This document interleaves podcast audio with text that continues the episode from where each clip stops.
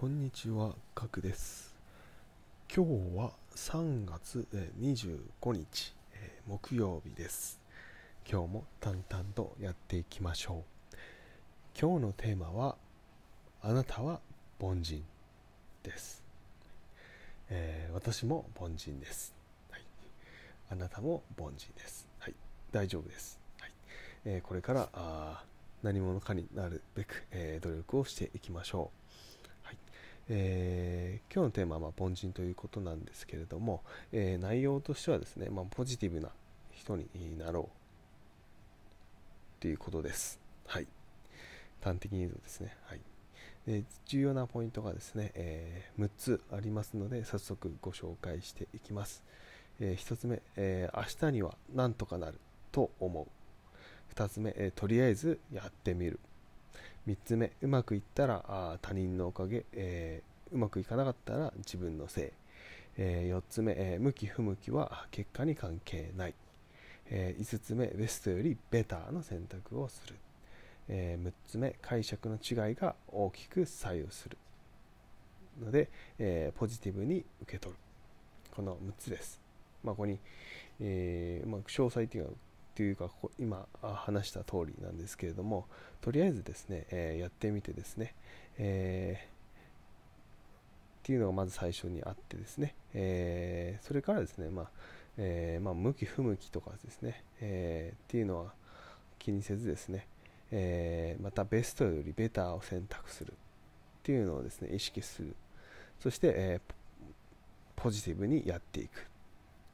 挑戦と失敗。を繰り返すことで、えー残ったものを伸ばしていくっていう感じですね。はい、で口癖あこれもう一つですね口癖としてですね面白そうですねと言える人があー良いです。はい、何でもですね相手の話を聞いて、まあ、否定するっていうのはもちろんダメなんですけども相手の話をそう面白がる面白がるっていうのはあのバカにするっていう意味じゃなくてですね、えー興味を持つということですね、えーちょっと内容がね分かんなくてですねまあちょっと面白そうですね。ちょっとっていう言葉を言うだけでまあ別にこう面白そうですねイコールやるとは言ってるわけではないので面白そうですねっていう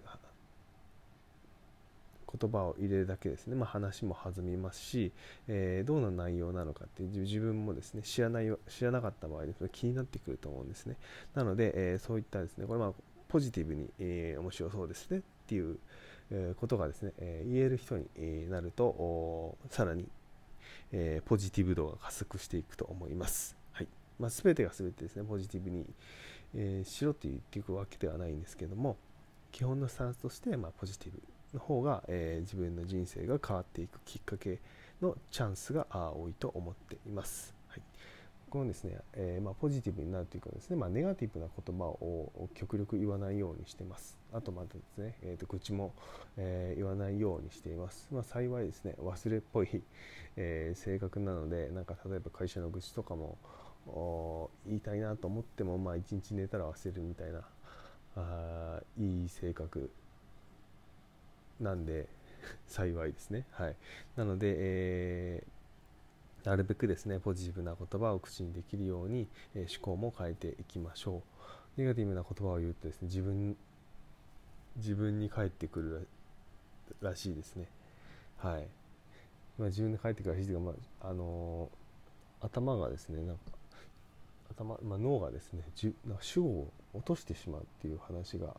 あってですね、えー例えばああの人はバカだなっていう自分が、えー例えば一人でもですねつぶやいたとするんです。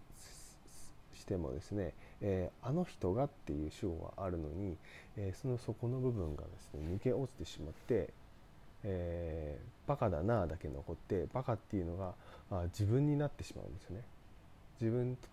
自分として判定されてし脳が判定をしてしまって、えー自分がちょっとネガティブになる。そうするとですね、えー、と自分がバカだなっていう潜在意識に刷り込まれてしまうらしいんですねそうするとですね、えーとまあ、潜在意識っていうのは起きている時ではなくてこう寝ている時にできるものなんですけど潜在意識っていうのを勝手にですねバカだなっていうそのバカなに基づいた情報を検索,、えー検索してかあ情報を集めてしまうので、えー、あなたはですねバカに近づいていくっていう、まあ、仕組みらしいですね。はい、なのでですね、ネガティブな言葉はですねなるべく、えー、自分に対してでもね相手に対しても使わない方がいいです。すべて自分のことだと捉えられてしまうので、えー、気をつけてください、はい、僕も気をつけていきます、はい。えー、今回ですね以上になります、はい、とりあえずやってみましょう、え小さくやってみましょう、はい。えーためになったと思う方はぜひぜひ、えフォローをお願いします。いいねでも大丈夫です。はいえー、それではまたお会いしましょう。ではでは。